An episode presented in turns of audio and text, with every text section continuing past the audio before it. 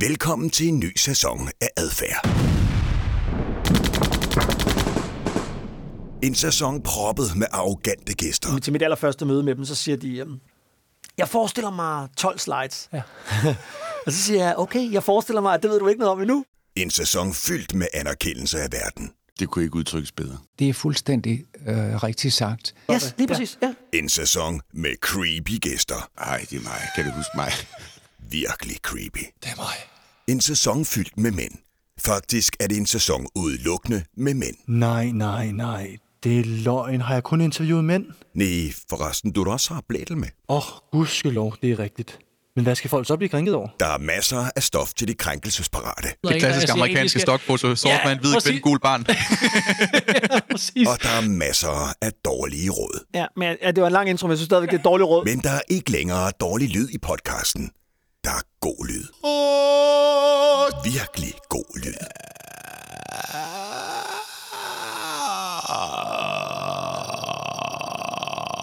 Fænomenal lyd. Hey!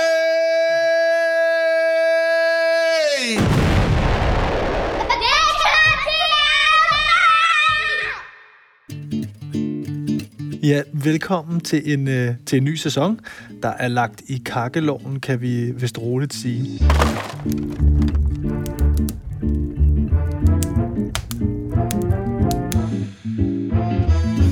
Vi begynder benhårdt i den her sæson med at tage livtag på et af de mest enerverende koncepter i det moderne arbejdsliv. Jeg taler selvfølgelig om forfærdelige PowerPoint-præsentationer. Det gør vi noget ved i dag, og det gør vi sammen med øh, Ken Hansen. Kent Hansen er uddannet i retorik og ekspert ud i, øh, ud i PowerPoints. Jeg tror, han må være den i Danmark, der har set og forbedret øh, flest PowerPoints. Og der må man vel sige, at øh, der har han sgu taget ind for holdet. øh, til daglig der driver han byrået EPO, der netop rådgiver og underviser i, hvordan man forbedrer sine øh, præsentationer. Ved siden af det, der er han også tæt TEDx-træner. Det vil sige, det er altså ham, der træner eksperterne, der skal tale på den store TED-scene i Danmark. Hvis navnet i øvrigt klinger bekendt, så er det måske fordi Kent også har været topdommer i fodbold, hvor han flere gange er blevet udnævnt til Superligans bedste dommer og i øvrigt også øh, dømt internationale A-landskampe. Men i dag, der skal det handle om PowerPoints, det skal handle om klassiske faldgrupper, det skal handle om, hvordan vi skaber mere overbevisende præsentationer, og så skal det selvfølgelig også handle om, hvordan vi får luet ud i de elendige. Og så håber jeg inderligt, at vi kan komme frem til et eller andet regelsæt for den gode præsentation. Det må lige være noget for en dommer, tænker jeg. Nå, lad os komme i gang.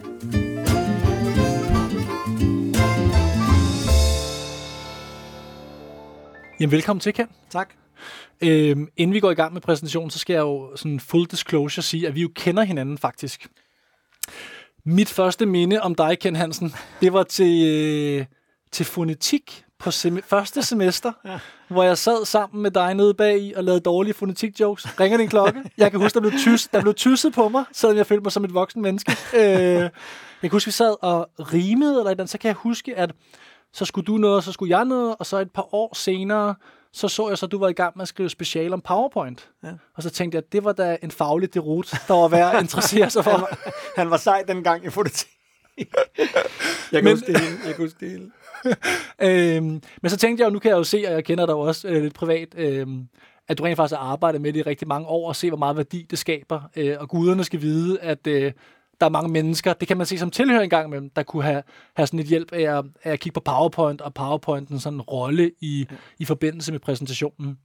Så jeg tænkte måske, at jeg vil begynde indledningsvis med at spørge dig sådan, hvorfor bør man overhovedet interessere sig for PowerPoints rolle?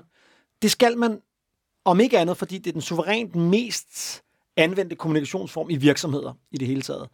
Øh, så i virkeligheden er det ikke så meget softwaren, der er interessant, men det faktum, at folk jo, det kan vi så diskutere, om det er hensigtsmæssigt, men mm. de skal have et eller andet hængende bagved sig, føler de, for at kunne sige noget til andre mennesker. Det er ligegyldigt, om det er en strategipræsentation, om det er en forsker, der skal fremlægge forskerdata, om det er et salg. Altså, det er på tværs af alle genrer, så forventer man, at der er en eller anden PowerPoint. Så, så, så vi, vi bliver nødt til at bruge tid på, på PowerPoint, fordi det er måden, folk taler sammen på i virksomheder. Og er det så, nu spurgte du selv, jeg ved godt, det er et bredt spørgsmål, og sikkert masser, der er kontekstafhængigt, men er det så et, øh, er det et hensigtsmæssigt middel at give folk med i baghånden, og nu de så skal lave det sådan et bagtæppe af PowerPoints? Jeg synes, det kan virke ganske udmærket. Altså, jeg har jo brugt rigtig meget tid på at grave mig igennem al den forskning, der er på området, øh, og, og i de sidste 15 år set på Imagine the Torture. Hver eneste dag sidder jeg og ser, og ser præsentationer. Jeg ser sindssygt meget, der virker. Altså, det er vigtigt at pointere, at det er jo ikke softwaren, der er problemet. Så vi, kunne- nu siger du PowerPoint i dag. Vi kunne lige så godt tale om Keynote, om Prezi, om en eller anden gammel dude, der står og scroller en pdf, eller øh, hvad hedder den der gamle Overhead. ikke? Overhead, oh, overheaden, ja. ja. Altså, i virkeligheden er det jo det samme. Det er multimediepræsentationer. Det er det faktum, at du har et eller andet visuelt, som supplerer dit mundtlige budskab.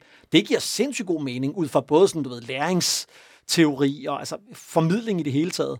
Men, men problemet er jo nok, at vi bruger det forkert. Ja. Og kunne vi sådan begynde, nu skal vi nok grave os ned i sådan øh, gode, gode og dårlige ting, og jeg, mm. min, min ambition er, at vi får lavet sådan lidt, øh, lidt lovgivning hen ad vejen, Ja. øh, hvor vi bliver overdrevet firkantet osv. Men sådan lidt indflyvning. Når du siger, det bliver brugt uhensigtsmæssigt, samtidig i hvert fald, hvad, hvad er så... Altså, jeg, jeg tror, jeg har spurgt, den vi gik i gang. Hvis nu vi antager, at, øh, at jeg samlede 200 præsentationer på et USB-stik, typiske præsentationer fra virksomheder og kommuner osv., og jeg plukkede dem ind i din computer. Du ikke måtte kigge på dem, men jeg alligevel spurgte dig, hvad tror du problemerne kommer til at være i de her præsentationer? Hvad, hvad tror du så sådan lidt bedrevidende svaret vil være? Jamen, jeg vil have en ret god idé om, at cirka 190 af dem vil være gennemgribende ineffektive. Okay. Altså fuldstændig øh, ramme ved siden af mange forskellige ting. Altså modtagernes forudsætninger, kompleksitetsgraden. Altså jeg ser alt, alt for mange præsentationer, som virker dårligt simpelthen. Ja. Altså, så, så det er jo vigtigt at huske på, at det, det her det er jo ikke noget med sådan æstetik. Jeg er jo ikke sådan en design dude. Altså, det er jo ikke sådan så, at jeg synes, at hvis du bruger øh, den font eller en blå streg, så bliver det lækkert. Det er jo slet ikke det, jeg beskæftiger mig med. Men hvis vi kigger på, virker det her? Ja. så, så virker det jo ikke. Altså, øh, spørg en hvilken som helst menneske, fra, der har et kontorjob, hvordan har de sidste 10 PowerPoint-præsentationer, du har siddet til, hvordan har det virket? Det har været frygteligt. Ja. Det har det været. Det har været, det har været kedeligt. De har ikke taget særlig meget med sig, og jeg har prøvet en gang imellem med nogle virksomheder rent faktisk at undersøge, hvor meget sad fast. En simpel, du ved, 10 spørgsmål, som burde være simple, hvis man havde forstået budskabet. Og det er jo, det er jo hårdrejsende, hvor ofte folk ikke kan svare på simple ting, af det, der er blevet gennemgået. Så jeg, jeg tror, vi må ikke undervurdere PowerPoints øh, faldgrupper, Nej. kan vi kalde det. En af de ting, der meget ofte sker, det er jo, at der er alt for meget på sliden. Altså, når vi, når, tænk tilbage på, når du er publikum. Altså, hvis der er en, der klikker en slide frem, og der, der er et forsigtigt bud af 5, 6, 7 pointer på sliden, ja. men det kan du simpelthen ikke overskue. Altså, så der er noget med kognitiv, altså båndbredde eller kapacitet, vi kan kalde det mange ting. Folk kan ikke overskue den mængde af data eller informationer, samtidig med, at der er en eller anden større, der står og siger noget om det. Altså, det giver jo ikke nogen mening i virkeligheden. så, så man må bare sige, at når, når, hvis jeg ligesom siger til folk, jeg arbejder med, prøv, prøv lige at stoppe. Derop er der så mange spændende ting. Det er jo ikke, fordi det er dårligt, det der står der. Det er jo kloge mennesker, der tit er dem, der stiller sig op og taler. Ja. Men, men, men vi bliver nødt til at tage det stille og roligt. Altså, det primære i en præsentation må være formidleren. Altså, jeg vil rigtig gerne høre, hvad du har at sige. Fordi hvis det alligevel er selvforklarende materiale, så kunne du bare sende mig en, en pdf af materialet.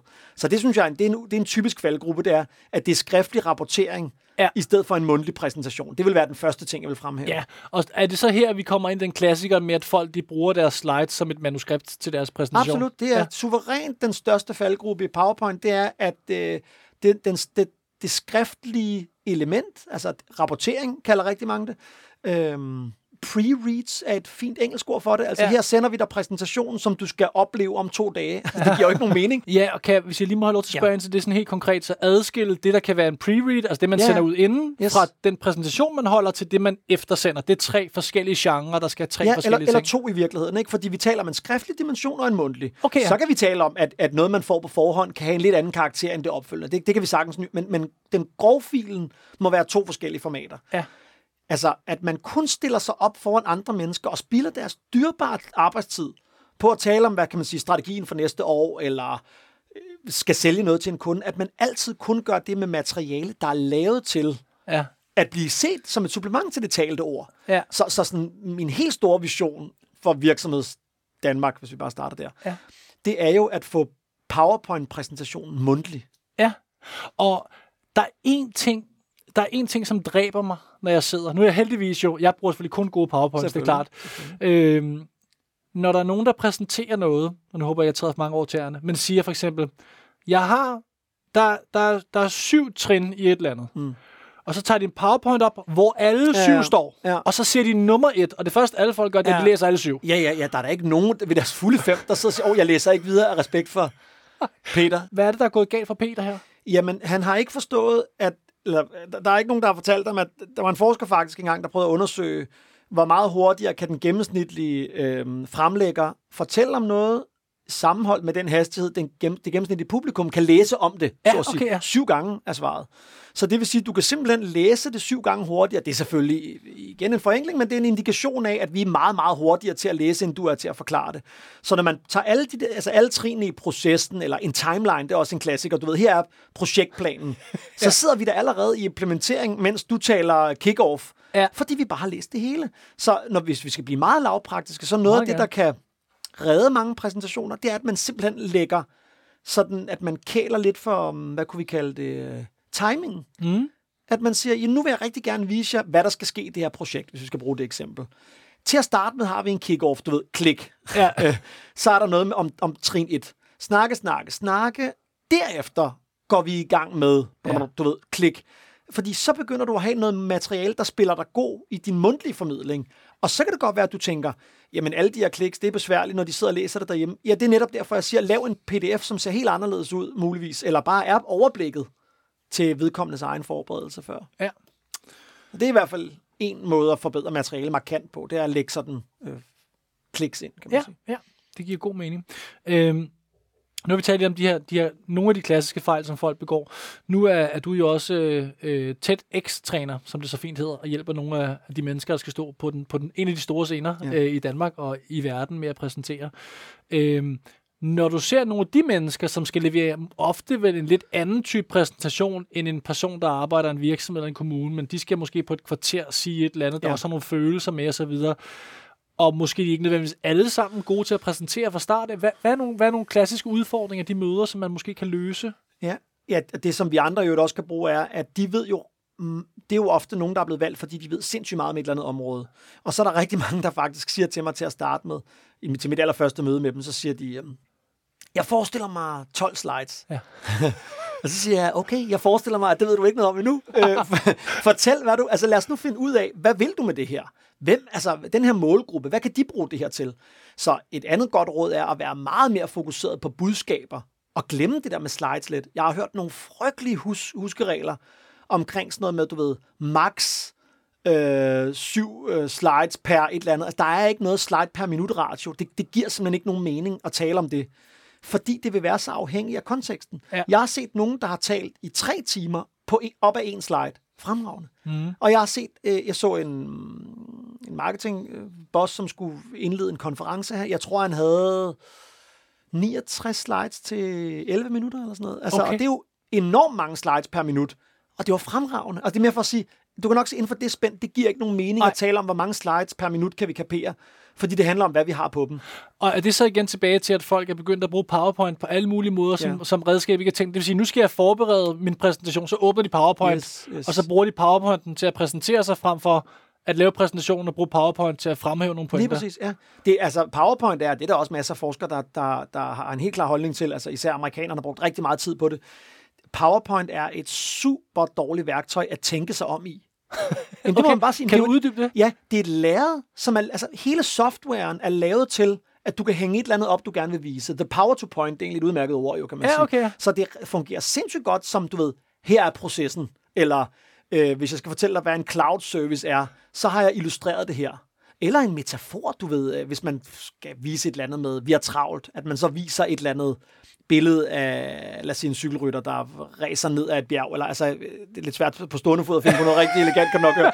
Men du ved, sådan, sådan noget, hvor, hvor, hvor PowerPointen løfter dit budskab til en ny dimension, jeg ellers ikke havde haft. Ja. Det virker PowerPoint godt til fremragende til. Ja, ja. Og i øvrigt, parentes bemærket, Prezi Keynote, alt det andet knald, som Ja. vi kunne pakke det ind i. Det handler Ja. jo ikke om softwaren. Men det er vildt dårligt som et redskab for dig til at finde ud af, hvad er det egentlig, jeg vil sige. Så det er langt de fleste mennesker gør. De åbner PowerPoint, og så begynder de bare på, du ved, på slide 1 og sidde og skrive alt det, de skal huske at sige. Fordi det bliver deres notesværktøj til deres oplæg. Ja. Virkelig dårlig idé. Øh, hvis man skulle sige nogle konkrete ting om, hvordan man sikrer sig, at præsentationen understøtter ens budskab, frem for at kede folk ihjel, eller hvad det nu måtte være. Kan du prøve sådan at vende den lidt rundt? Så jeg ved, vi har selvfølgelig Ja, ja, berørt det en lille smule. Hvad, hvad, hvad er nogle, nogle konkrete ting, man kan tænke, skråstrej gøre her? Jamen, jeg synes jo til at starte med, at det er vigtigt, at fokuserer meget på at finde ud af, hvad har man på hjerte først. Altså, så i stedet for, folk åbner tit PowerPoint, som vi talte om, og begynder at ha- hakke ting ned, der vil jeg jo sige, brug 75 procent af tiden på at finde ud af, hvad er det egentlig for en forandring eller følelse, eller hvad er det, du gerne vil give folk, der sidder og lytter på. Det vil jeg bruge tid på. Ja. Og så kan man så bagefter der begynde at sige, hvordan, hvad vil jeg så gerne have hængende bag ved mig? Men jeg vil simpelthen udskyde PowerPoint til det aller sidste arbejds, altså forarbejdningstrin, kunne man næsten sige. Ikke? Ja, ja. Så virkelig tænke, hvem sidder foran mig? Det er jo sådan en, en kerneretorisk ja. overvejelse. Hvem er min målgruppe? Hvad ved de i forvejen? Hvad interesserer dem? Hvad provokerer dem? Alle de der ting for det er vejen.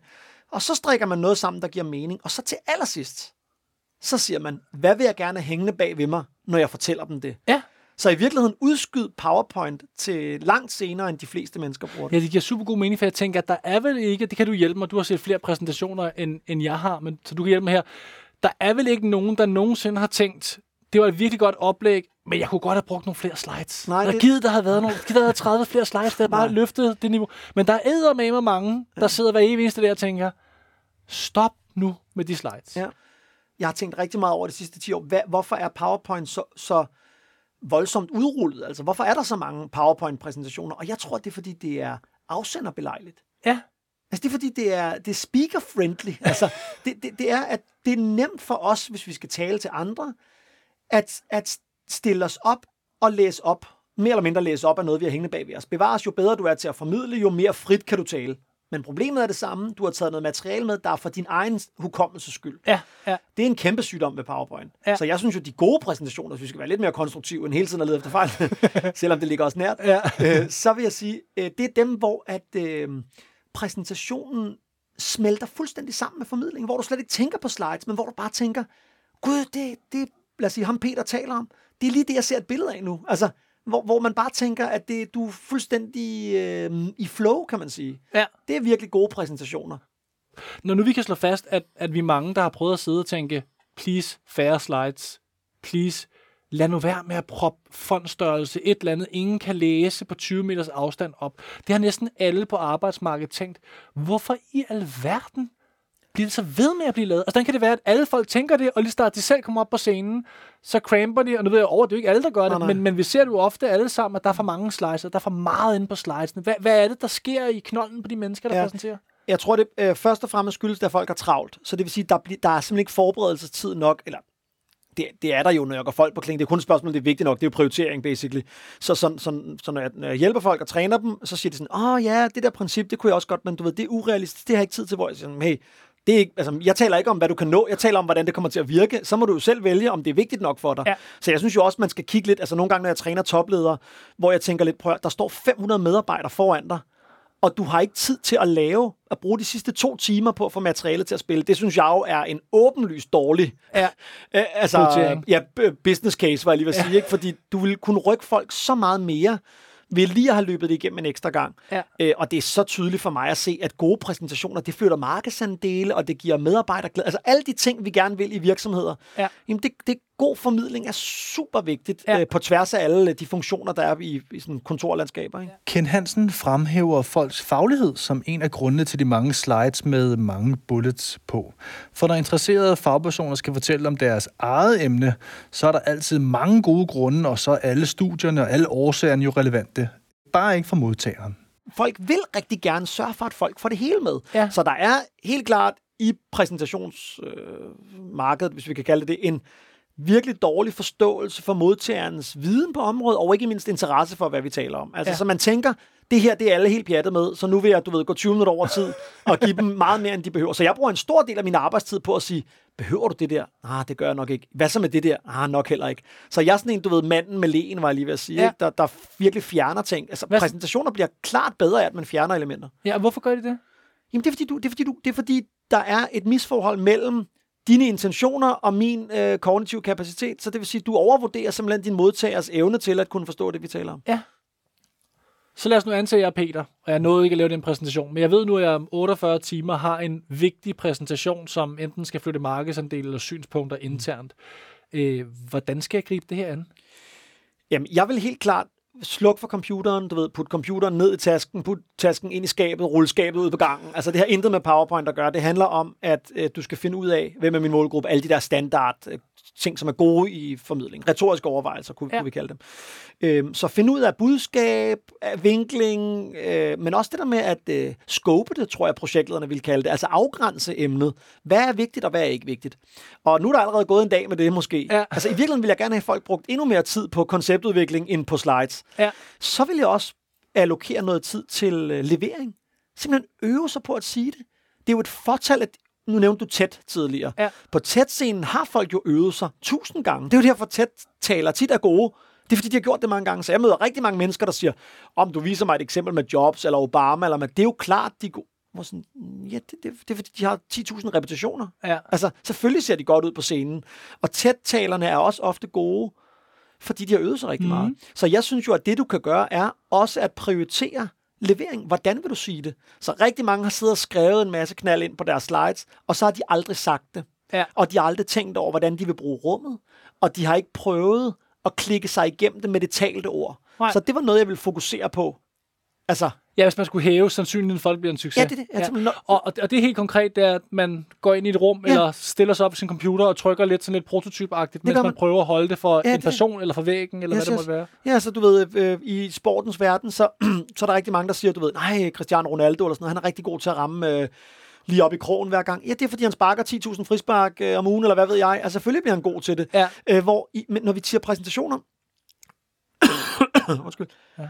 Når vi siger præsentationer, så øver folk sig ikke. De spiller kun kamp, hvis vi skal bruge den øh, analogi. Ja. Så det vil sige, at de stiller sig bare op, op, op og, og leverer noget, de aldrig har kørt igennem. Så selvfølgelig bliver det bedre af, at du lige sætter din telefon op i vindueskarmen i det tomme mødelokale, hvor du lige har løbet det der 20 minutters oplæg igennem, fordi så kan du jo se, at du står og kigger for meget på sliden bagved dig, ja. og at du måske skal have noter med i hånden, i stedet for at kigge på det, der Ja, hænger ja. bagved dig. Og du kan se, at du, du ved, står på en akavet måde, eller du kan høre, at du ikke taler højt nok, eller alle de der ting, som helt almindelig træning vil få frem i lyset. Det er Ja. virkelig ikke raketvidenskab, det her. Nej, det er det der fantastiske ja. Ved det, at man rent faktisk med 20 minutters øvelse Det er det. Øh, rent faktisk gøre det bedre. Og det er vel egentlig et af de vigtigste råd. Prøv det af, og så se, hvordan det fungerer. Det, er- jeg synes, at træning er meget undervurderet. Og jeg, her mener jeg ikke træning i, at man skal købe kurser og sådan noget, men at bare øve dig. Ja. Altså prøv lige at køre det igennem et par gange. Jeg synes, at øh, kvalitets kurven, hvis vi skulle tegne en sådan, så vil den være stærkt stigende efter bare et par repetitioner. Det er tydeligt, hvor meget, og hvis man får god feedback af en kollega, der lige ser det, og siger, hey John, ikke for noget, tror du den Peter, pointe? Peter, Peter, holde undskyld, styr- Peter, det, er, jamen, det er en anden. Nå, okay, ja. det er et andet problem. Nej, men øh, det, behøver du at sige det her? At, tror du ikke, de ved det? Jo, det er måske en god, god pointe, ikke? Altså, så man får god hjælp fra kolleger. Det synes jeg, dem jeg træner, der bliver allerbedst, det er dem, der får sådan en træningsmentalitet ind i deres præsentationer. Og det behøver ikke at være noget, du ved, der ligger din, der ligger din arbejdsuge ned. Nej, nej. Hvis man skal prøve sådan lidt, inden vi går i gang med, med mit ønske om noget firkantet lovgivning. Ja. Hvis man skal prøve sådan at gå sådan lidt op i, øh, undskyld mig, klichéen med helikopteren. Mm. Øh, jeg er flere og flere steder, hvor man forsøger at... Øh, simpelthen fordi man, har, man, man kan ikke stoppe den tsunami af, af slides, der vælter ind over alle. Og alle folk vil gerne simplificere, hvad med effektiv, og de ser PowerPoint som et af de der under, vi rygdækker os, vi producerer for meget, og så jeg er, sådan, jeg, jeg, jeg er mange steder, hvor store øh, C25-virksomheder i deres direktioner simpelthen begynder at sige, når du præsenterer for direktionen, øh, det ved jeg Novo, øh, så må du ikke bruge slides. Færdig. Mm. Hvad, hvad synes du om sådan noget? At man, det er vel også et forsøg på at prøve at sige, hvad vil du gerne fortælle mig? Ja, Jamen, jeg synes, altså, det er et godt princip i virkeligheden, fordi det, det flytter fokus fra slides til budskaber. Den, den kan jeg virkelig meget godt lide. Vi skal jo så bare passe på, ikke, at vi flytter det til noget andet skriftligt tungt. Altså, øh, men Jeg har et handout med. jeg, jeg har ikke PowerPoint, men jeg har printet Word, som jeg nu vil stå og læse op af. Øh, jeg, jeg, jeg kan godt lide det i princippet. Altså, det, det er 5, 6, 7, 8 år siden, at jeg, de første byråer, det er jo tit sådan, du ved, reklamebyråerne, der er et first mover på det der, det nye. Det var sådan noget, ikke nogen PowerPoint. Wow, de Wow. moderne er. Øh, og det, det er mere og mere nu, fordi folk er sygt trætte af at sidde og se på slides. Men ja. jeg må holde fast i, at det er jo ikke PowerPoint som software, der er problemet. Nej. Det er den mangelfulde øh, forståelse af, af, af, af genren i Ja, virkeligheden. og der tænker jeg bare det her med, at, at nu har vi jo gode folk som dig, øh, og andre jeg kender også er dygtige til at hjælpe folk med præsentationer, men vi må vel også bare konstatere, at i jeres her er for lille, eller Ja. hvad? Jeg kan jo ikke se nogen forskel på for 10 år siden. Det kan, nu kan det være, at jeg dømmer så meget. Nej, mere ser jeg jo heller du har fuldstændig ret. Det, det er en At- uudslukkelig brand. Altså, Ja. ja. det, det, Hvor, sige. hvordan føles dit arbejde? Er det ikke Men- meningsløst? Så er det Jo, jo, men prøv at forestille dig at leve af at sælge den ydelse. Det er simpelthen rigtigt nok. det er jo en brønd, der er Ja, rigtigt. Ja, jeg vil sige, der er virkelig, virkelig mange præsentationer, Ja. og jeg ser, der er masser af virksomheder. Hvis vi skal male med den helt store pensel, så vil jeg sige, mm, marketing, kommunikationsafdeling og sådan noget, er, har ofte en, en lidt bedre forståelse for sådan noget med målgrupper og sådan noget. Der ser jeg rigtig mange virkelig gode præsentationer. Ja. Også nogle sælgere, som er knivskarpe på det. Man kan sige, der hvor det traditionelt, igen, der er masser af undtagelser, der, der. Ja, ja. bekræfter den regel, men der er i, i IT-verden, ingeniører, igen forskere, altså der, hvor viden er meget tungt, Ja, meget teknisk. ja, teknisk, der bliver det for mange virkelig, virkelig svært, fordi de mangler hjælp til at forstå, at PowerPointen er noget andet end den afhandling, du har skrevet om det. Men så snart man, jeg oplever, at man bliver ret hurtigt ret meget bedre til det, så jeg, igen, altså, jeg sagde det før, jeg synes ikke, det er raketvidenskab, men det handler om lige at sige, hvad er det egentlig, jeg vil med det her? Ja. Og så være meget mere på modtagerne, end på sin egen bekvemmelighed. Ja. Så det kan godt være, at, det, at du føler, at det reducerer din forberedelsestid. At, at du bare skriver alt det, du skal huske at sige på sliden. Men du taler forhåbentlig for at give en, en, en værdi hos dem, der lytter. Jeg, jeg vil så gerne have, at folk bekymrer sig mere om deres publikum, end deres egen uh, mangelfulde... Ja, ja, i virkeligheden så handler det om at at skrue ned for PowerPoints vigtighed, for at få det til at fungere på Ja, en det eller er anden det. måde. Absolut. Ja. Og der- jeg tror også, det er grund til at spørge det, fordi jeg er jo egentlig principielt sådan ret stor tilhænger af, at man samtidig bliver lidt firkantet, så kan folk skulle selv omgås den lille smule, om så det skal være aldrig, eller... Mm. Men det her med, at man prøver at begrænse det, fordi min tanke er også, de steder, hvor jeg har set folk sige, vi gider ikke se præsentationer på over 10 slides. Ja. Øhm, så tænker jeg, så er der jo nogen, der er nødt til at forholde sig til, skal jeg bruge det her slide, eller skal jeg ikke bruge det? Den, den samtale er du nødt til at få, hvis man begynder at blive lidt mere firkantet. Ja. Jeg er godt klar over, at det er en dum regel at lave, hvis mm. 11 slides er det perfekte. Ja. Men problemet er, når du uendeligt... Jeg går ikke ud fra, PowerPoint har en grænse. Har du sådan en, hvor den siger, Nej, ah, okay, nu, nu skal du selv jeg, nu må selv jeg sige, nu må du gerne stoppe. Hvor lang Ja. tid skal du holde? Altså, Jeg har engang fået den der dialogboks, der hedder, gider du styre dig? jeg tænker, tilbage til det med, der er ikke nogen, der klager over. Nej. at der har været få slides. Jeg tænker, Nej. Vi er jo nødt til at tvinge folk, når du eller andre gode mennesker står, så er vi jo, står derude med dem. Ja. Så er vi jo nødt til at tvinge folk til at reflektere over, skal jeg have det her slide med? Det, ja. Det virker så øh, banalt og sådan inconsequential, men når vi ganger og adderer alle de slides, så er det jo et, i min verden et kæmpestort produktivitetsproblem, ja. arbejdsmiljøproblem osv., ja, ja. at, at det vælter rundt. Ja, men ja, det var en lang intro, men jeg synes stadigvæk, det er et dårligt råd. Super. tak for godt, godt langt argument, men jeg er stadig uenig. og jeg vil også gerne sige, hvorfor. Fordi det, der sker i praksis rigtig mange steder, det er, at man så bare tager den samme mængde data og går ned i fondstørrelse Ja, ja, okay. og skriver ud maven. Altså, så det, Ja, det, godt se, det er... jeg, jeg oplever faktisk helt Ja, ja, alvorligt rigtig ja. ja. mange steder, at man simpelthen bare maser flere ting ind på sliden. Så hvis slide-antal bliver, bliver definitionen, jamen så vil det blive, så vil du bare, altså så skriver du bare fondstørrelse 4 i stedet for 18, ikke?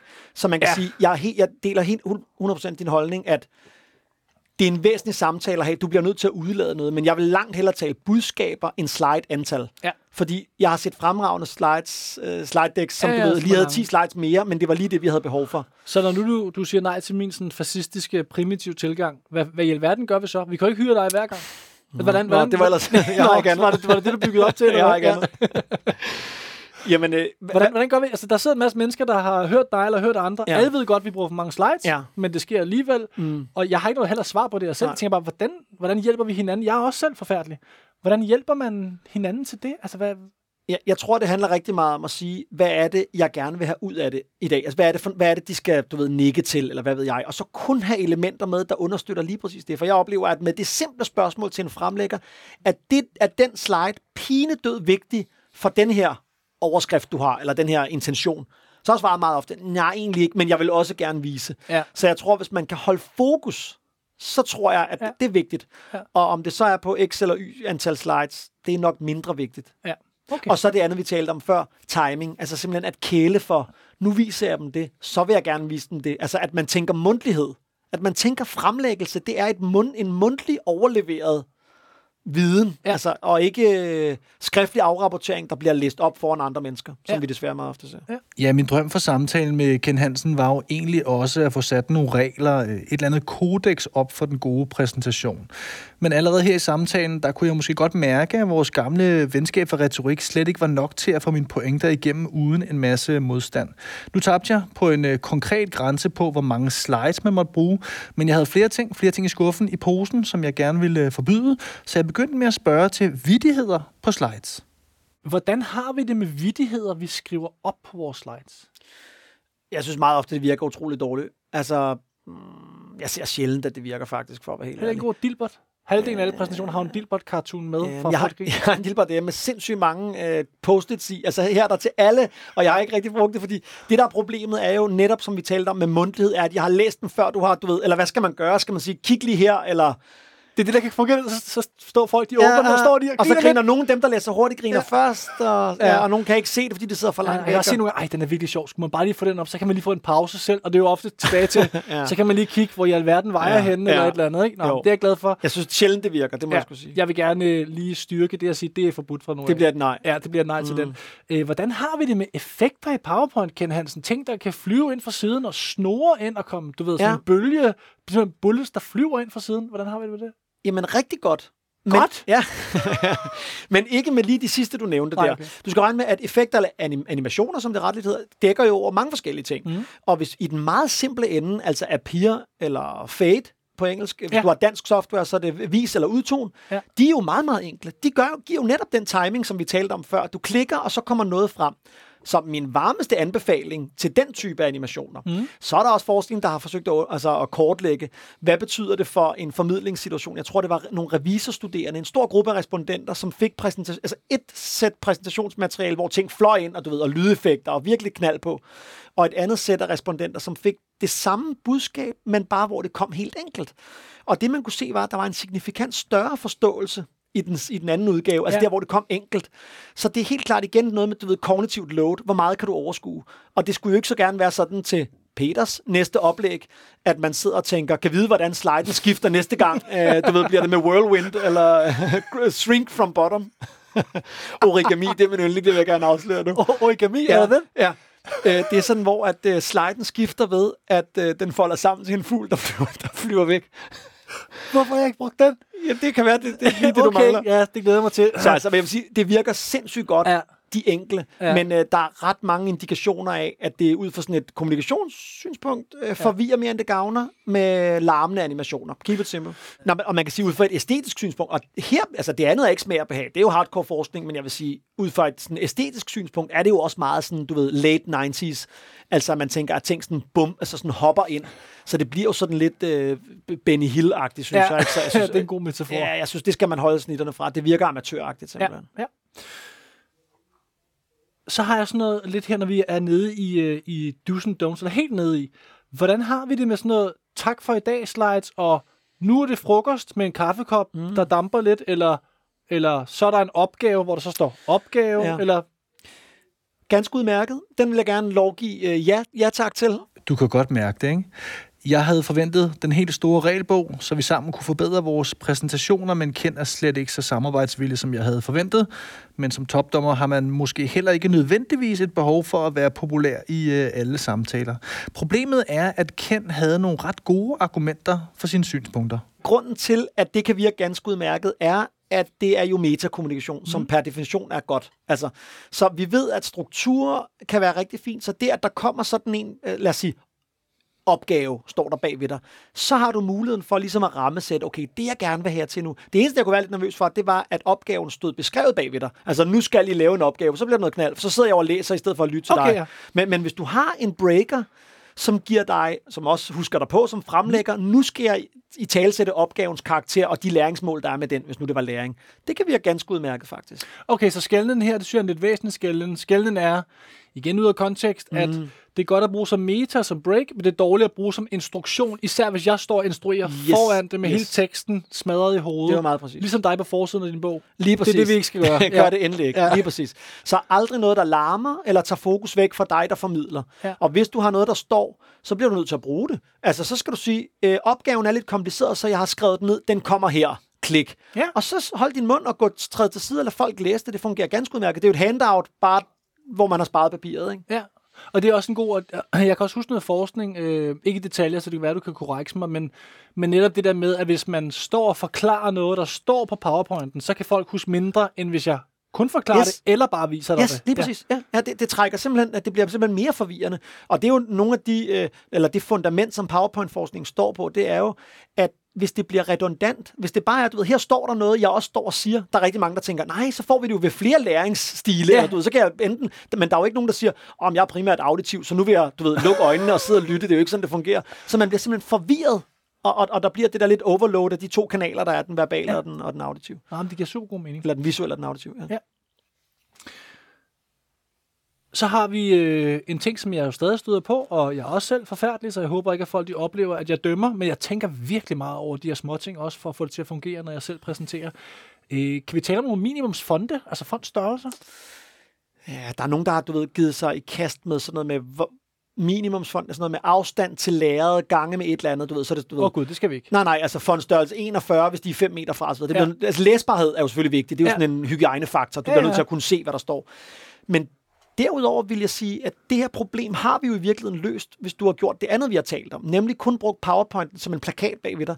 Fordi så er det med meget stor sandsynlighed ikke brødtekst, der står. Og så er det slet ikke nødvendigt med en minimumsfond, fordi du har slet ikke de der lange tekstpassager. Nej, hvis jeg stopper, du siger brødtekst her. Altså, hvad, Ja, hvad, men- hvad, hvad er det, der er sket her, hvis jeg har brødtekst? Eller hvordan kan du lige forklare Ja, det ja, men det mener jeg bare, at hvis alt det, du skal huske at sige, står derop, du ved, de der lange, udmavne bullets, du ved, til næste år skal vi kigge på, bla bla bla, det vil afstedkomme, eller tallene er baseret på 2018-modelleringer, altså alt det der, det er jo det, du siger, og ikke det, der skal stå. Så hvis du kun har PowerPointen bagved dig som et visuelt hjælpemiddel, så er vi jo aldrig nede i en fondstørrelse, hvor det overhovedet kan blive et problem, fordi så ser du det mere som en plakat. Så meget af det, jeg gør i mit arbejde, det er at fjerne ting, og de ting, der virkelig er nødvendige, dem puster jeg meget op i størrelse for folk. Ja. Jeg siger, hey, prøv lige at gøre det otte gange større. Sådan, så det ligner mere, du ved, sådan en, du ved, boom. Og jeg går næsten ud fra, at med antal bullets, så er det samme svar. Ja, altså der er, der er sådan nogle hårdrejsende, du ved, øh, håndbøger på området, hvor du ved, max syv bullets per slide, og jeg tænker, er syv markant bedre end seks og dårligere end otte, eller jeg, altså, jeg, det er helt grebet ud af den blå luft, de der tal, og det samme gælder antal ord per bullet og så videre. Så de, de, de regler bliver vi nødt til at glemme, og, og så i stedet for kigge på, hvad er det budskab, som du bare skal have med. Så kan det godt være, at der nogle gange skal være 10 punkter på en liste, fordi det er de 10 ting, folk skal gøre. Og andre gange, så skal der stå én ting. Så jeg synes, nej, øh, ikke antal bullets, den, øh, den, det, det giver ikke nogen mening at tale om det på den måde i hvert fald. Nej. Hvis nu jeg kun har øh, 15 minutter til at forbedre min vigtige præsentation, jeg skal holde om en halv time, hvad skal jeg så gøre? Hvad skal jeg file på, der giver mest værdi? Jeg synes, at det sted, hvor man, hvor man øh, får mest øh, værdi for sin investering, det er i storyline, eller disposition, kunne man kalde det, disponering af stoffet. Altså, hvis du er fuldstændig skarp på, hvad er mine elementer, og hvorfor kommer de i den rækkefølge, det synes jeg er, det synes jeg er værdifuldt. Og, og, og jeg synes, at øh, fremlæggere, som har en rød tråd, fremstår klart mere kompetente, det bliver nemmere at forstå. Altså, der er kun gode ting at sige om det. Så hele den der, du ved, metakommunikation, kunne vi kalde det med et fint ord, men at man ligesom siger, du ved, der er tre ting, jeg gerne vil igennem. Du ved, den første er, næ, næ, næ, næ, næ. Det er ikke, nu vil jeg ikke tale mere om den. Den næste, og det kan slidesene jo underbygge, du ved, med en agenda, der viser, nu har vi dækket punkt 1, 2 og 3, at vi mangler 4'eren, eller hvad ved jeg. Jeg synes, at struktur er virkelig noget, der kan løfte præsentationer markant, så det tror jeg, jeg vil bruge tiden på.